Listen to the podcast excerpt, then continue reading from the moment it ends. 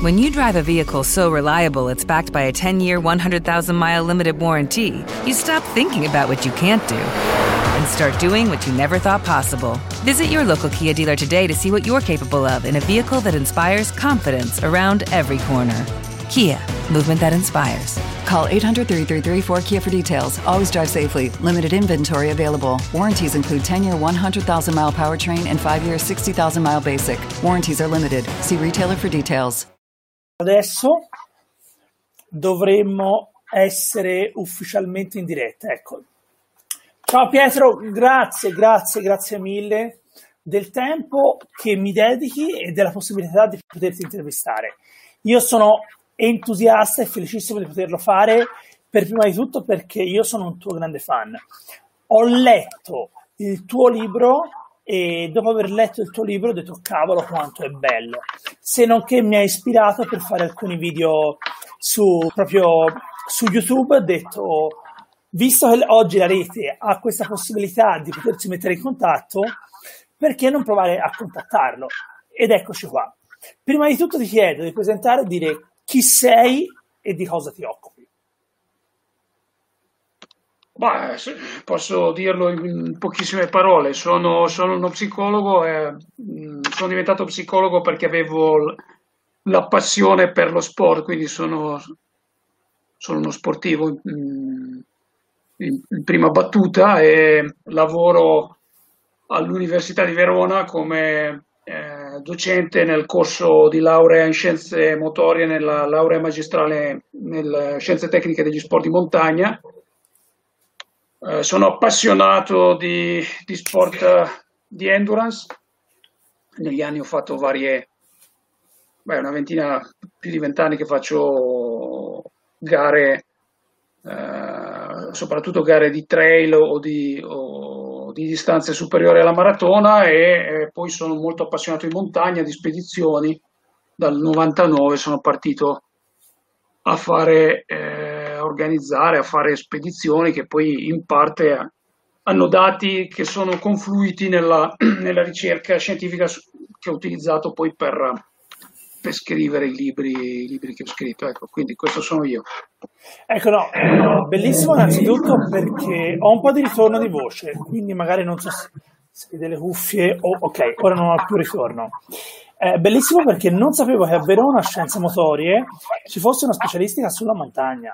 È a Rovereto la specialistica. Eh, la sede è a Rovereto, ma amministrativamente fa parte dell'Università di, di Verona.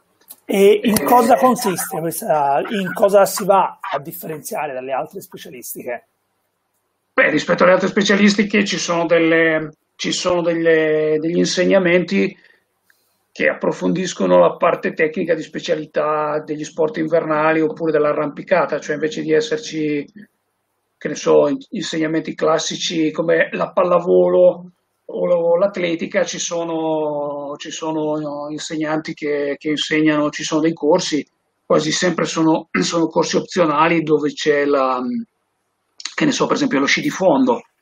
Ecco, questa è una cosa bellissima, sapere che c'è la possibilità della montagna ed è una cosa che secondo me che non sapevo. Quindi tu da psicologo appassionato di natura e di montagna eh, sei arrivato a parlare di resilienza. Allora, per chi non lo sapesse, tu hai questo libro che si chiama Resisto dunque sono, che tra l'altro è un best seller su Amazon. Penso tu lo sappia meglio di me.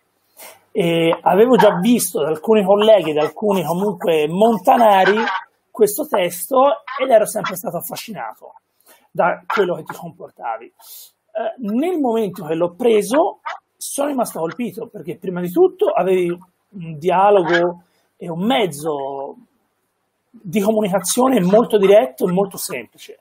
E secondo perché hai, davi e tuttora dai degli strumenti molto utili, molto pratici. Io ti chiedo come è nata quindi questa cosa da psicologo anche sulla fatto della resilienza e come hai sviluppato gli studi, eccetera, eccetera. Che poi hai fatto anche altri libri. Sì, Uh, non, l'ho, non, l'ho, detto, io come, come, psicologo in realtà nella mia carriera non ho lavorato solo in, una, in una università, ho lavorato anche per varie federazioni, ho lavorato per il Comitato Olimpico, ho seguito quattro Olimpiadi di sport, sempre con sport di endurance, quindi uh, Sydney col triathlon, poi eh, Torino 2000, 2006 con lo sci di fondo e, ehm, e Rio col, col canottaggio. E quando, quando dici, lavoravo... scusami, seguitio, cosa facevi di preciso? Beh, ho seguito la, la squadra olimpica come, come psicologo. Ok, e, ti chiedo quindi cosa consiste lo psicologo per una squadra olimpica?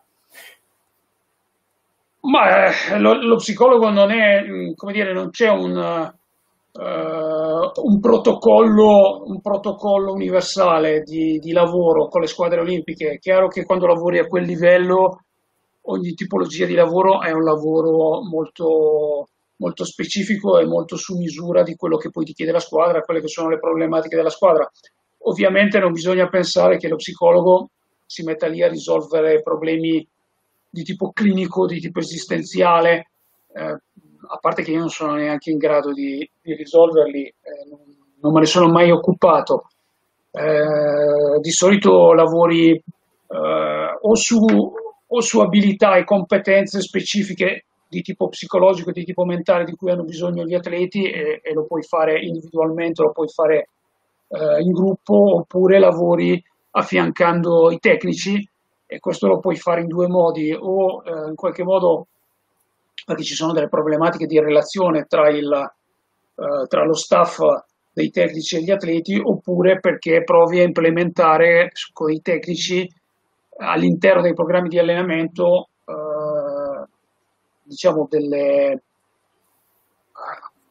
qualche cosa che lavori e faccia crescere le competenze, le competenze mentali, le competenze psicologiche. Quindi sostanzialmente all'atleta vengono proposti degli allenamenti normali, magari so, le ripetute in pista e sulle ripetute in pista tu dal tuo punto di vista porti avanti un discorso che sia anche un lavoro sul, per esempio sulla capacità di, di reggere la fatica, sulla capacità di tenere l'attenzione eh, in un certo modo piuttosto che altre tematiche che secondo i tecnici e secondo gli atleti possono essere migliorate.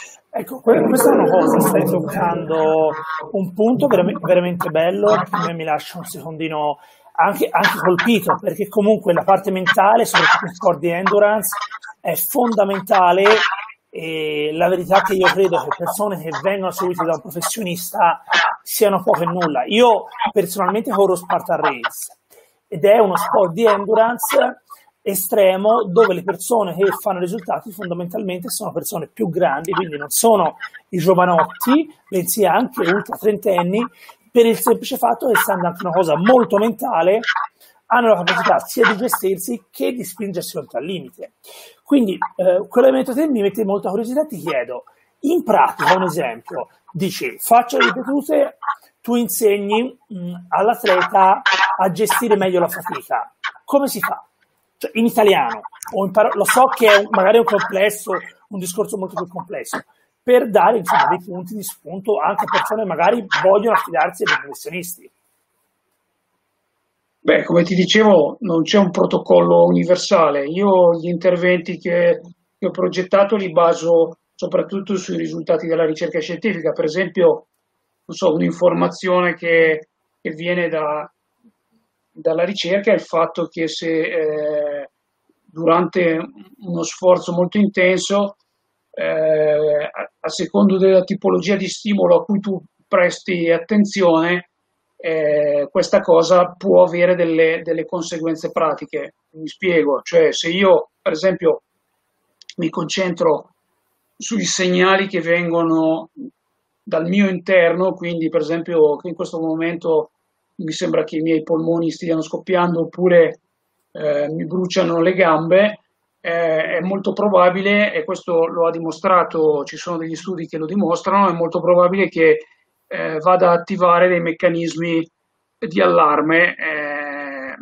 che sono dei meccanismi molto profondi, cerebrali, per cui per esempio ho il rilascio di ormoni di alcune tipologie di ormoni dello stress che peggiorano la prestazione. Quindi paradossalmente se io mi concentro su quanto o male, eh, vado, vado, a intensificare le cause della fatica.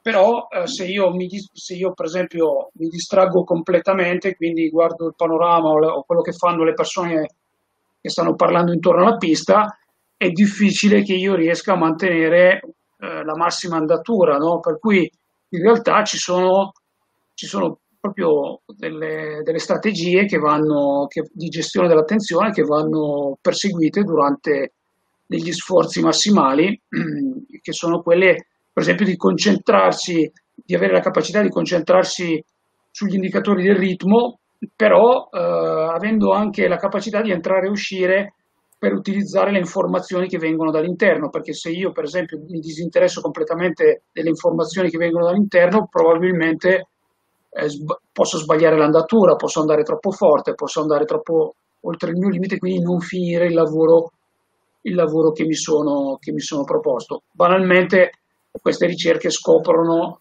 in maniera scientifica il perché la gente quando vuole fare un record in pista o in maratona ha bisogno della lepre perché la lepre ti permette, cioè perché la lepre ci, ci fa andare più forte eh, non è che a piedi c'è un vantaggio aerodinamico come in bicicletta, che se uno, come dire, si fa trainare... perché ti concentri magari sulla persona e togli i tuoi pensieri. Certo, eviti di prestare attenzione a stimoli che sono, eh, che sono controproducenti. Cioè, perché se io ho un rilascio, per esempio, di, di catecolamine, una delle cose, una delle prime cose che succede, ma faccio un esempio, ma sono, sono tantissimi gli effetti, ma, ma un effetto banale è, è, per esempio la vasocostrizione periferica, quindi la diminuzione in realtà della, uh, della quantità di ossigeno che arriva alle fibre oppure la difficoltà a, uh, a portare via uh, diciamo, le sostanze di scarto dal muscolo no? che, che, che, è sempre più intossicato. È un esempio banalissimo, ma questo ti dice come in effetti eh, il controllo o, il tentativo di controllare la mente comunque, e quindi non vuol dire semplicemente, cioè oggi è molto banalizzato, è, è tantissimo banalizzato, c'è tantissima gente che parla di queste cose e, e non ha la minima idea di quello di cui sta parlando. Ci, ci arriverò. Però ho un po' di ritorno quando, quando parlo. Eh, se magari abbassi il volume eh, così non, non mi sento. Il, no, Abbasso io il volume? Il mio? Sì, no, perché quando ti parlo magari arriva forte. Ok, quindi hai già detto delle cose importanti, che lavorando sul cervello, lavorando sul focus, possiamo già migliorare la nostra performance. Quindi, tornando al principio, hai seguito squadre olimpiche eh, come psicologo e come hai portato avanti questo discorso di resilienza per arrivare a scrivere libri, Hello, it is Ryan, and we could all use an extra bright spot in our day, couldn't we? Just to make up for things like sitting in traffic, doing the dishes, counting your steps, you know, all the mundane stuff. That is why I'm such a big fan of Chumba Casino. Chumba Casino has all your favorite social casino style games that you can play for free anytime, anywhere with daily bonuses. That should brighten your day a. Actually, a lot. So sign up now at chumbacasino.com. That's ChumbaCasino.com. No purchase necessary. VGW. Void were prohibited by law. See terms and conditions. 18 plus. Lucky Land Casino. Asking people, what's the weirdest place you've gotten lucky? Lucky? In line at the deli, I guess? Aha, in my dentist's office.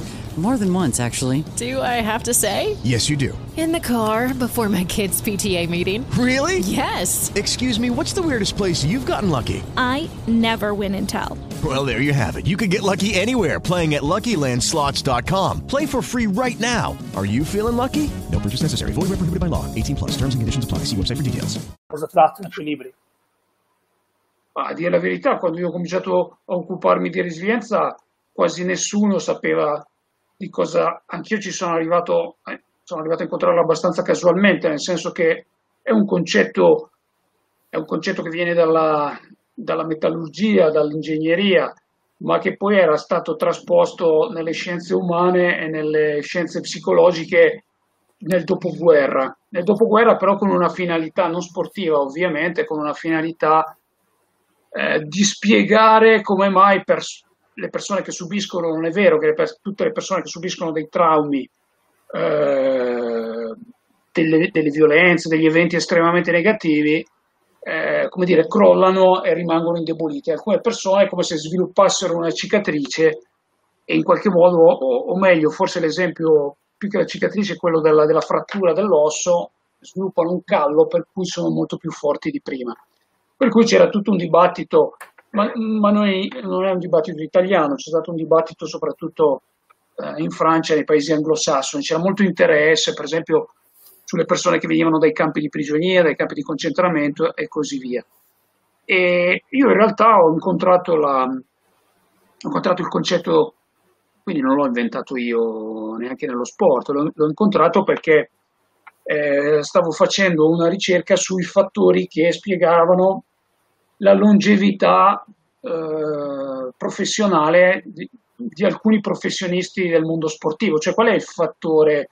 Banalmente allora eh, ti parlo, eh, eravamo ai tempi delle Olimpiadi di Sydney, quindi eh, vent'anni fa, e quindi nessuno parlava di resilienza, meno che mai nello sport, e in realtà vai a vedere e quest- c'erano dei fattori psicologici che erano più correlati eh, di, alla longevità delle carriere, avevano una correlazione statistica più forte di fattori come per esempio il massimo consumo d'ossigeno o, o altre caratteristiche antropometriche. No? Quindi, e questo poi per me è diventato molto evidente perché è chiaro che il, l'atleta che continua a essere eh, prestativo negli anni eh, non è che non ha gli infortuni, non è che non ha gli incidenti, non è che non ha i cali di prestazione, ma semplicemente li vive in maniera diversa da altre persone che li vivono eh, come dire, in maniera più drammatica, no? che quindi chiudono, perdono la motivazione. Infatti eh, una cosa che io continuo,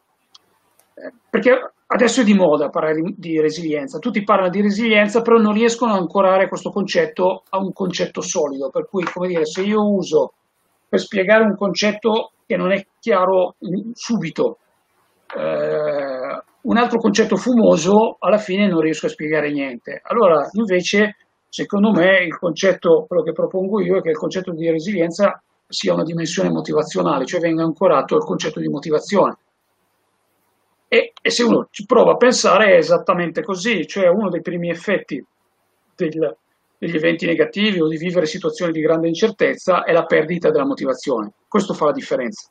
Okay. Se io un infortunio, eh, perché, perché, smetto? Cioè smetto non perché... Mh, mm, o, o perché non smetto, anzi diciamo perché non smetto, non è perché sono guarito il giorno dopo, ma semplicemente perché non ho perso la motivazione di arrivare dove volevo arrivare. Per questo io eh, sono disposto a farmi il mazzo e a fare tutta la riabilitazione, mentre ci sono persone che chiudono la carriera con un, banale infortunio e non, oppure dopo un po' che fanno la riabilitazione no, non riescono a tenere uh, a tornare a questo impegno. Una domanda, eh, poter sviluppare meglio la resilienza mi sembra una componente fondamentale soprattutto se uno vuole durare o comunque uno sport di resistenza dove la fatica insomma va tenuta a lungo. Eh, ho visto che tu tra l'altro fai anche seminari di queste situazioni per lo sviluppo della resilienza, dimmi se mi sbaglio, eh, magari ho visto male. Eh, una persona con un seminario, con uh, delle informazioni reali, con uno studio magari dei tuoi testi, può riuscire a migliorare realmente quindi la propria resilienza e di conseguenza la propria performance quindi è una cosa fattibile o richiede l'approccio di un professionista? No, assolutamente. Io, almeno io ti dico quello, come la vedo io, la questione. Uh, innanzitutto la resilienza non è un fattore determinato geneticamente, quindi non si nasce resilienti, lo si diventa. Eh, che poi alcune persone sembrino in qualche modo avere da sempre caratteristiche di resilienza poi se voi questo lo, lo approfondiamo è legato al fatto che eh, è moltissimo lo stile di vita, l'educazione, eh, come dire, sì, so che la parola educazione è una parola antiquata, ma voglio dire gli stimoli che tu ricevi, eh, cioè il fatto che eh, tu venga abituato, per esempio, ad avere un approccio con la, con la fatica diverso da uno che, a cui viene sempre insegnato che fare fatica è da stupidi, bisogna sempre prendere l'ascensore per andare a comprare il giornale bisogna prendere la macchina, no? Allora questo fa veramente la differenza. Se noi pensiamo, faccio solo questo piccolo inciso, poi torno alla risposta alla tua domanda. Se noi pensiamo che in realtà è una leggenda la superiorità genetica degli africani nel mezzofondo e nel fondo, ma cioè eh, nel fondo eh, dell'atletica, nel senso che da un punto di vista della ricerca scientifica non è mai stato dimostrato che esista una componente genetica che, che li renda superiori.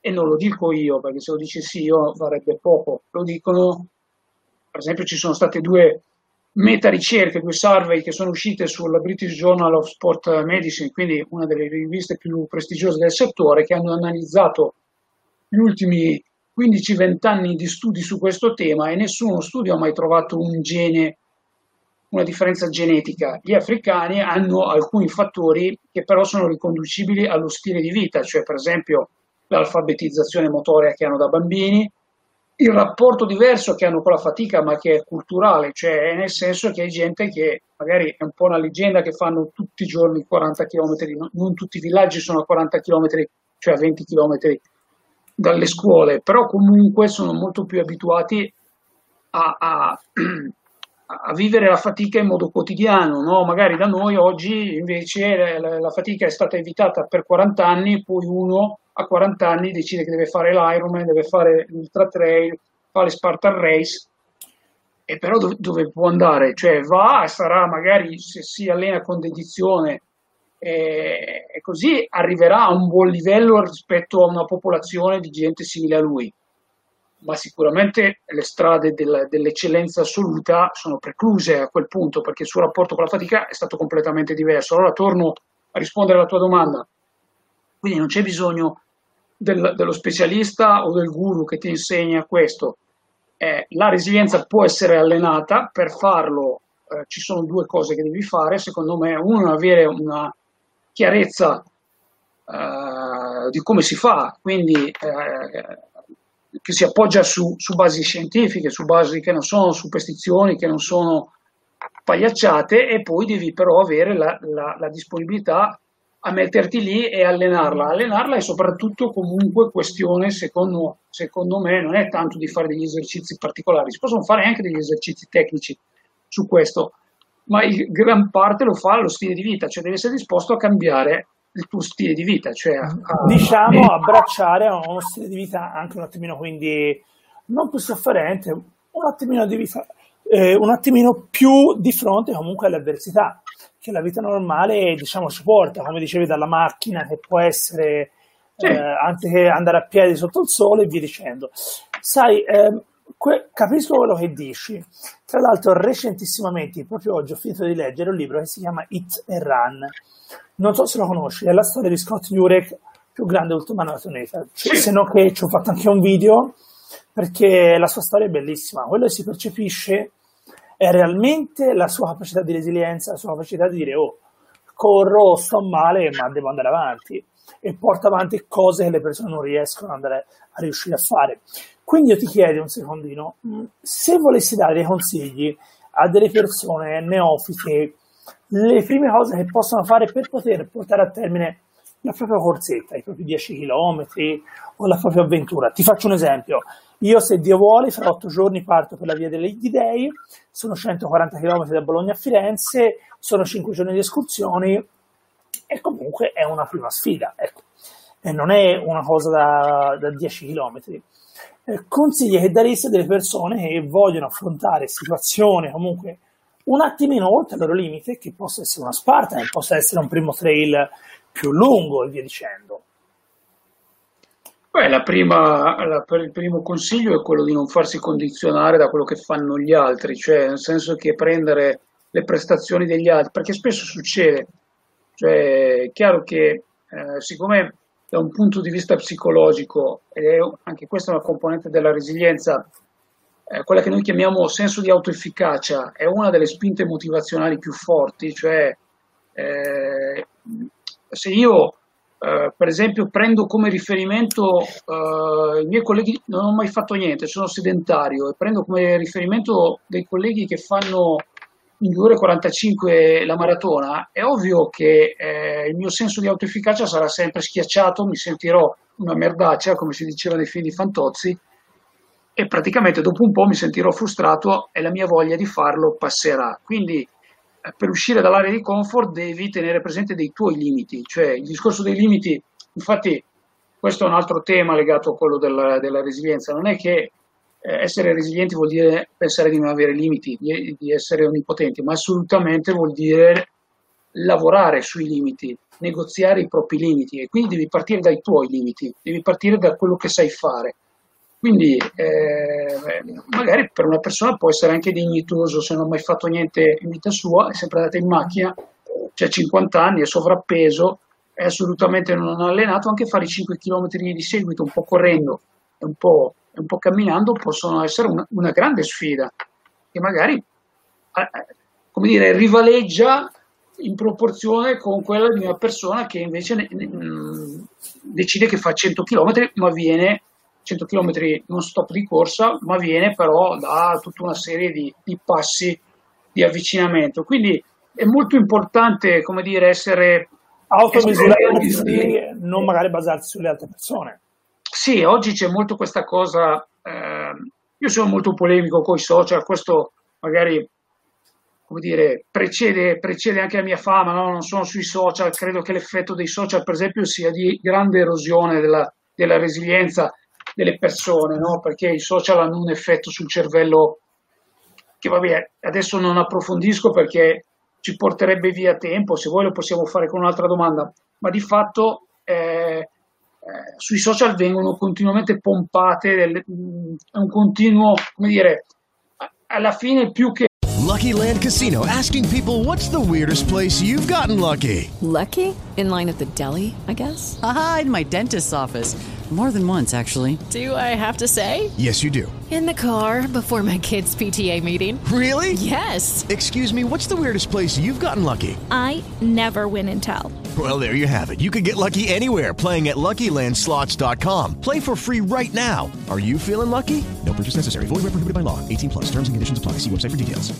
Hello, it is Ryan, and we could all use an extra bright spot in our day, couldn't we? Just to make up for things like sitting in traffic, doing the dishes, counting your steps, you know, all the mundane stuff. That is why I'm such a big fan of Chumba Casino. Chumba Casino has all your favorite social casino style games that you can play for free anytime, anywhere with daily bonuses. That should brighten your day a little.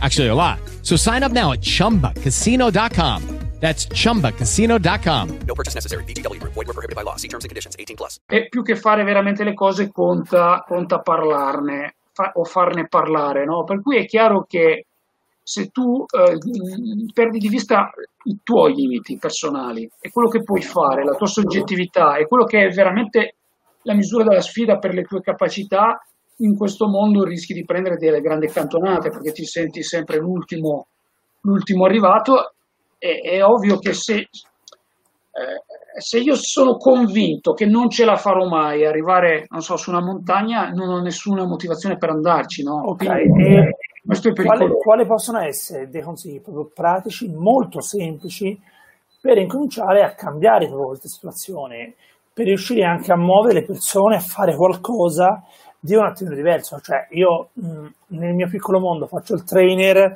corro le Spartan e molte persone mi ritengono che sia una persona disturbata per quello che faccio, quando banalmente faccio delle gare e vado nella natura, cioè dal mio punto di vista ci sono persone che fanno cose molto più pazze, cioè chi corre una maratona per me è inarrivabile perché è uno sforzo comunque ancora più faticoso io ritengo di una Spartan.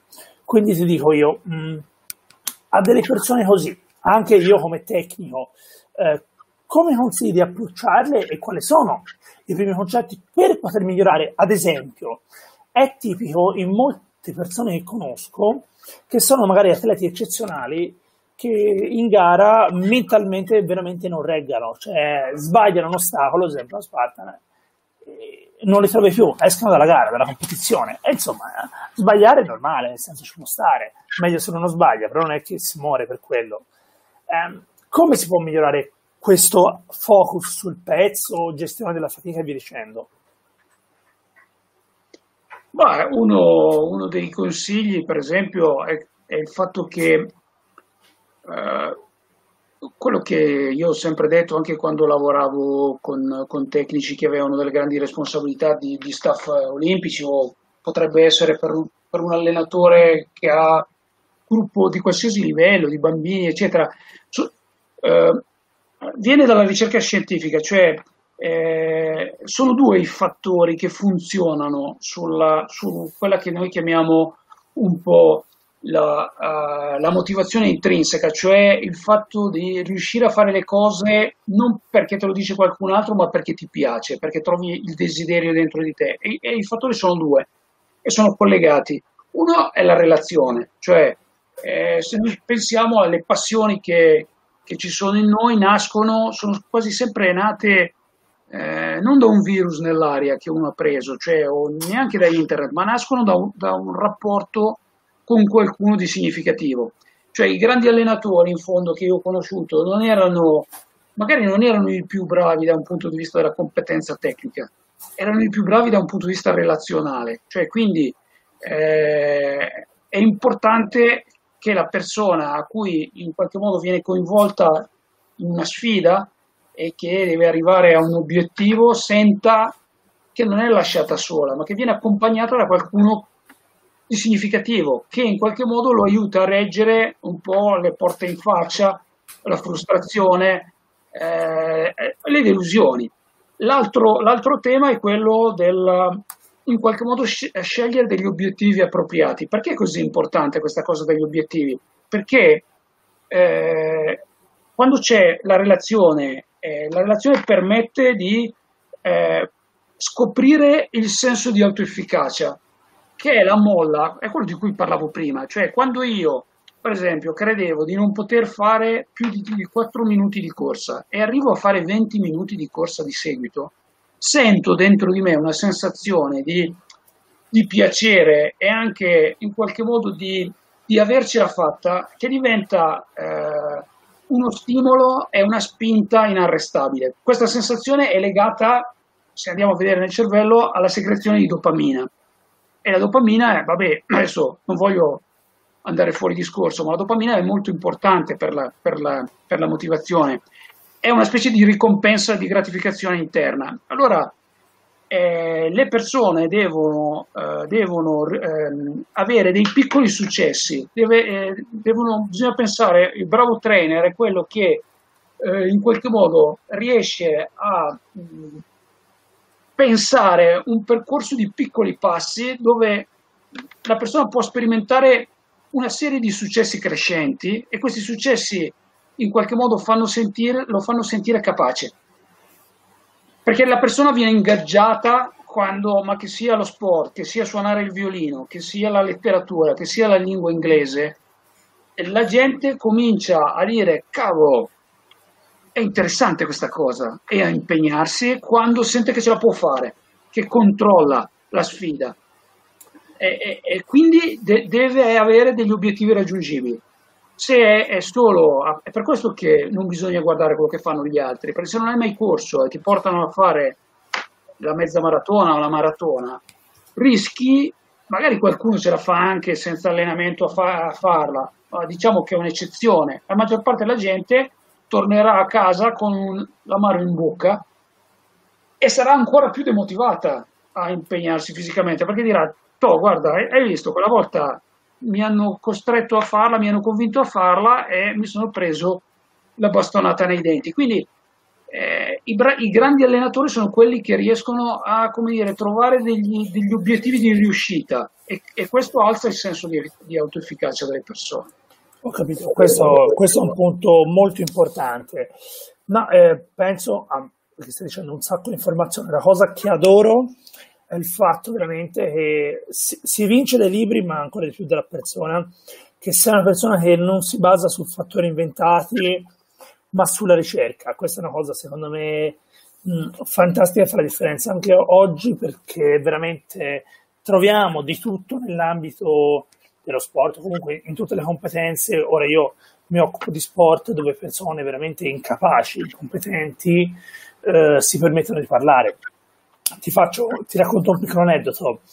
Eh, un paio di anni fa mi capitò di essere invitato a una presentazione di coaching sportivo, del percorso di coaching sportivo, sai, essendo un personal trainer, avere un minimo di idea di queste cose o comunque occupandomi di Sparta non è mica male, insomma, cioè, se sai cucinare la carne e anche il pesce per sbaglio sai farlo, è sempre meglio saperlo fare, non sai mai un giorno com'è.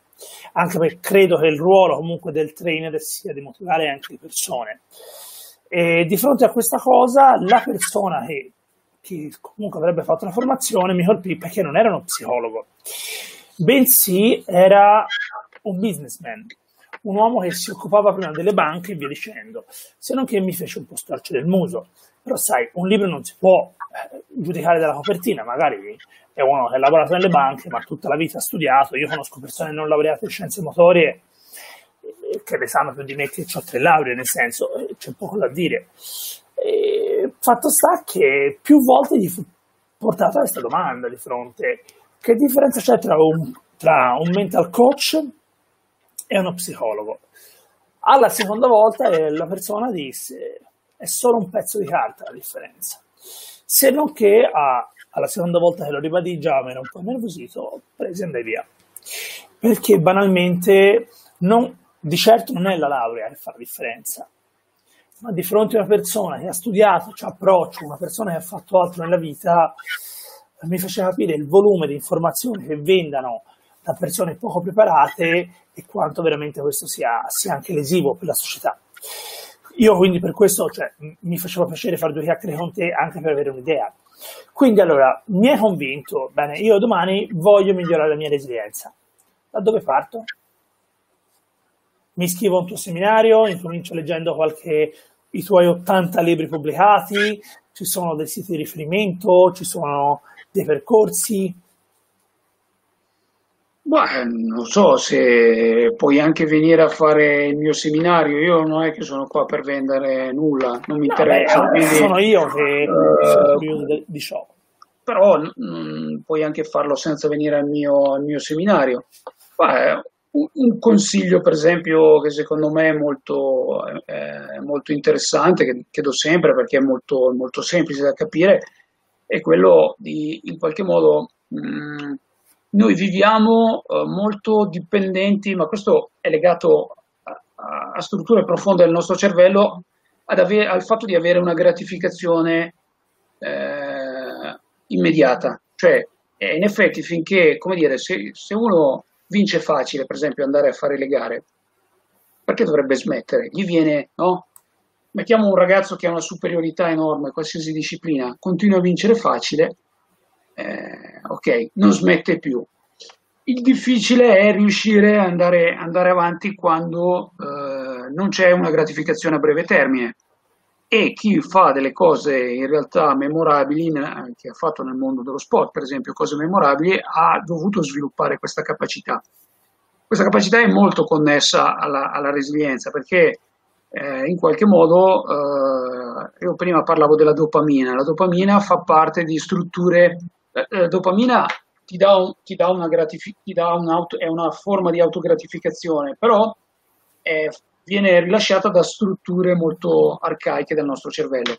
Eh, gli animali hanno, come noi, eh, la, la motivazione primaria degli animali, quella istintiva, è legata alla produzione di dopamina, però gli animali non sanno impegnarsi se non c'è una gratificazione a breve termine, cioè l'animale non sa, per esempio, io ho conosciuto atleti che, eh, eh, forse sai di, di chi sto parlando perché li ho descritti nel, in Resisto Dunque Sono, ci sono atleti che per raggiungere un obiettivo, una medaglia olimpica, si sono impegnati magari interi decenni. Un animale non è in grado di fare questo, un animale si impegna per qualche giorno, poi se non trova da mangiare soccombe e, e muore, non ha le strutture cerebrali per, per fare questo. Allora, eh, queste, le strutture cerebrali per eh, impegnarsi senza una gratificazione immediata spesso oggi nel nostro mondo, nella nostra civiltà, sono sottosviluppate perché curiosamente non sono determinate geneticamente, ma le devi allenare. Questo spiega perché chi, ci sono ragazzi che vengono da realtà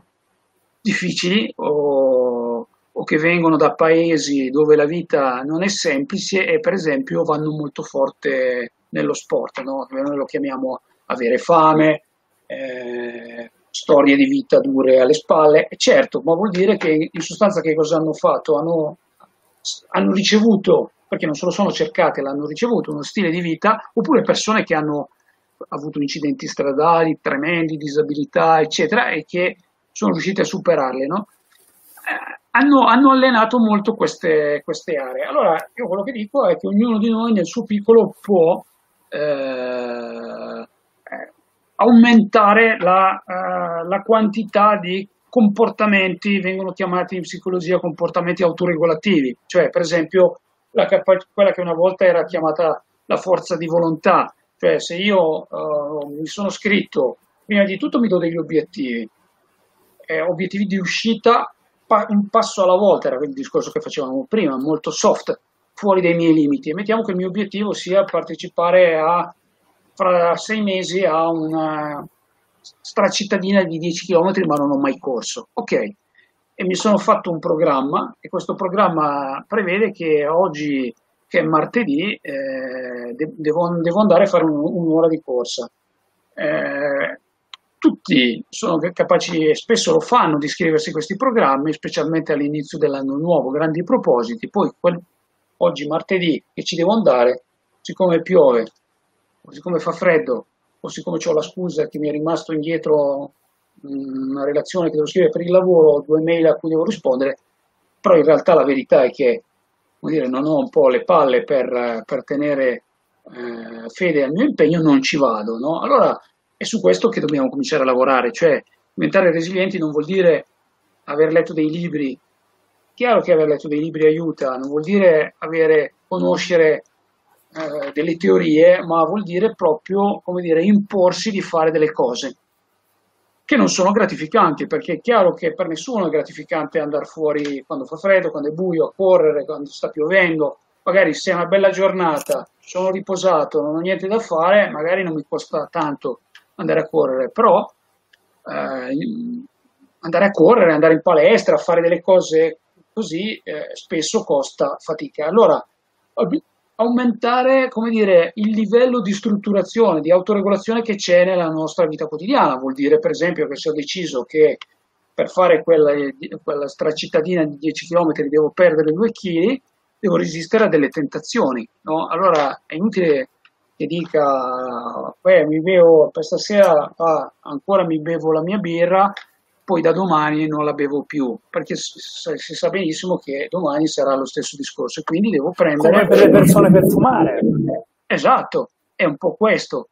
Allora, cioè, se no è inutile andare a fare i corsi, è inutile leggere i libri, se poi io queste cose, ne, proprio nelle cose più piccole, quotidiane, no, non le so applicare, non diventerò mai resiliente, non aumenterò mai la mia forza di volontà, non riuscirò a resistere alla mia capacità di andare avanti senza una gratificazione immediata. Cioè, mm, perché quando c'è la gratificazione siamo tutti bravi.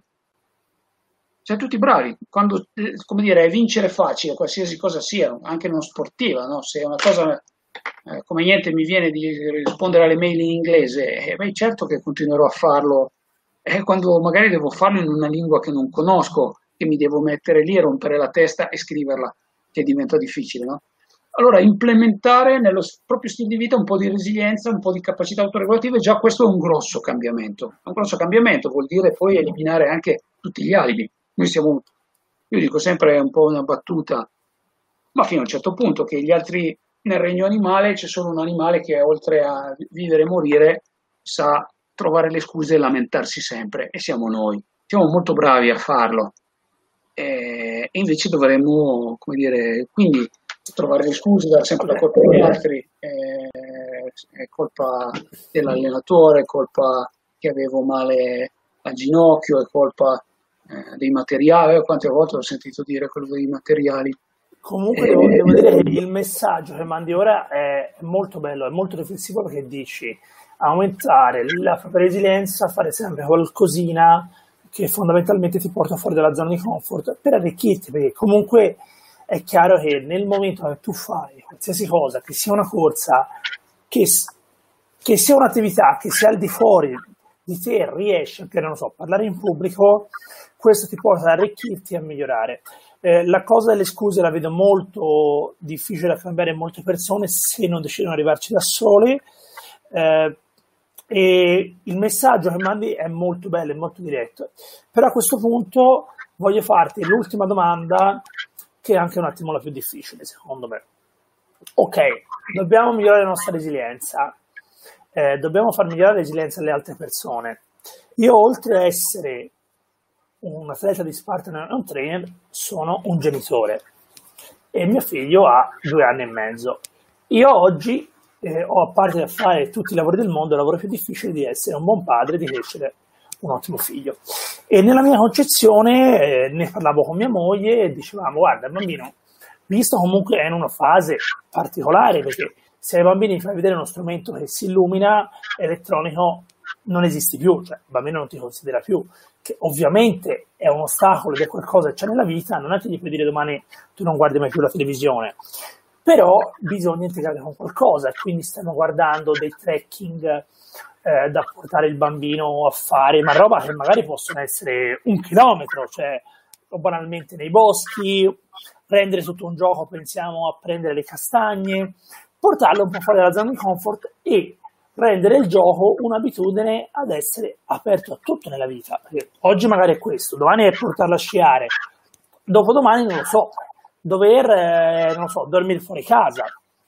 E ti dico io, per i genitori, cosa possono fare per far sì che il bambino sia meno viziato, ma sia, possa crescere una persona più sana, ecco. E non un bambino che dice è colpa dei materiali. Beh, possono fare delle cose soprattutto possono non, no, cosa possono non fare.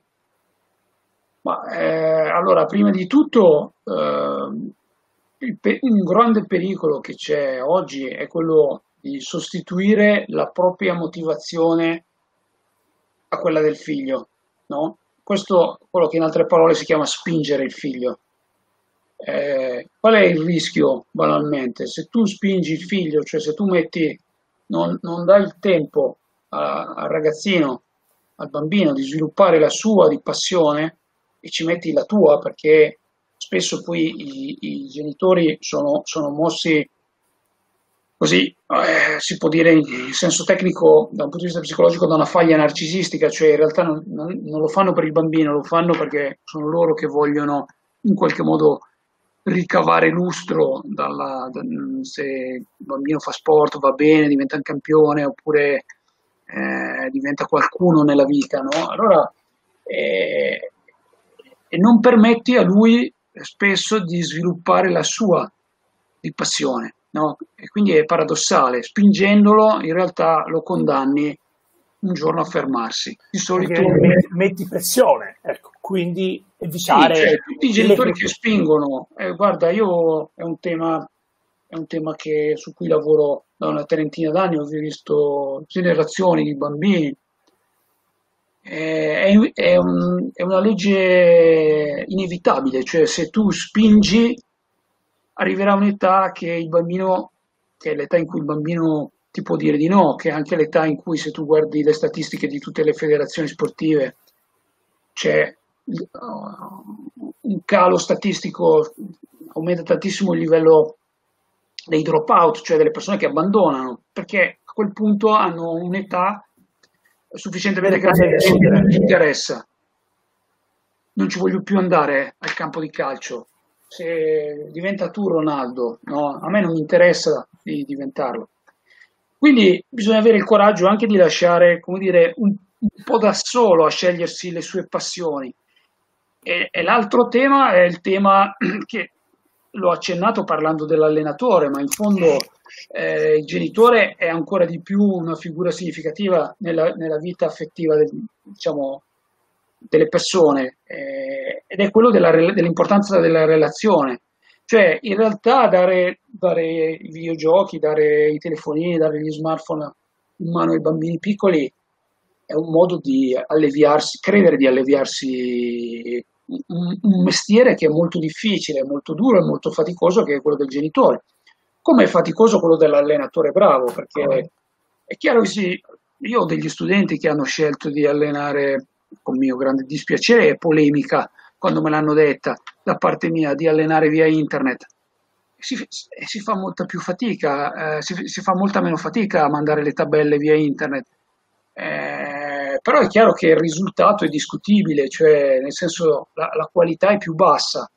I, I, grandi allenatori sono quelli che eh, mettono le, le mani nel, nella relazione, che è come dire mettere le mani nella materia viva, pulsante eh, di un altro essere umano, quindi ci si sporca le mani. Quindi anche i genitori, quelle, prima dicevi accompagnare, fare un trekking insieme, è una grande idea perché sicuramente è una cosa che, che gli, gli rimane, piuttosto che se tu gli dai tre telefonini nuovi e magari spendi uno stipendio e poi lo lasci solo col telefonino, no? Spendi molto meno a portarlo nel trekking è molto più faticoso perché poi il trekking non ti diverti tu perché devi, devi continuamente spiegargli eh, cos'è quello, ma perché si va lì, ma che cosa stiamo cercando, ma che senso ha di andarci.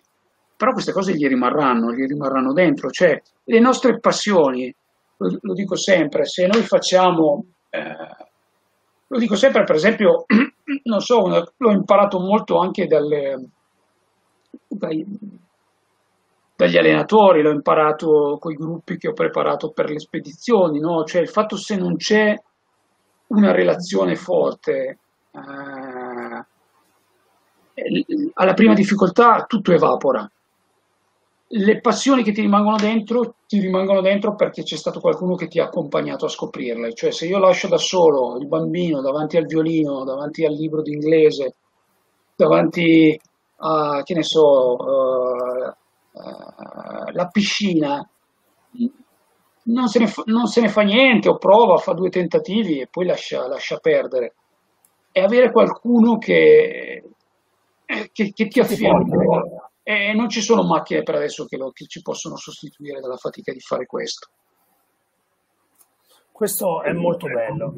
Guarda, veramente, io eh, ti sono super, super grato per il tempo e veramente per mh, mm, queste parole che mi hai dedicato perché secondo me può essere veramente di grande stimolo per molte persone e visto che tu non sei social, io invece lo sono anche per te, e probabilmente almeno magari anche altre persone saranno portate a leggere qualcosa tuoi libri e vi dicendo perché personalmente ho, l'ho trovato il libro che ho letto molto interessante e visto una persona ultra curiosa e legge all'infinito ho grande intenzione anche di leggermi i precedenti per farmi un'idea. Spero veramente di poterti conoscere dal vivo e di poter un giorno venire ai tuoi seminari. Io ti ringrazio ancora da morire per il tempo dedicato e speriamo quindi di poter utilizzare le tue parole sia come genitore che come atleta. Anch'io ti ringrazio, grazie a tutti quelli che hanno avuto la pazienza di ascoltare fin qua e poi speriamo di vederci allora. Eh? Buon, buon trekking con tuo figlio, eh? speriamo che nasca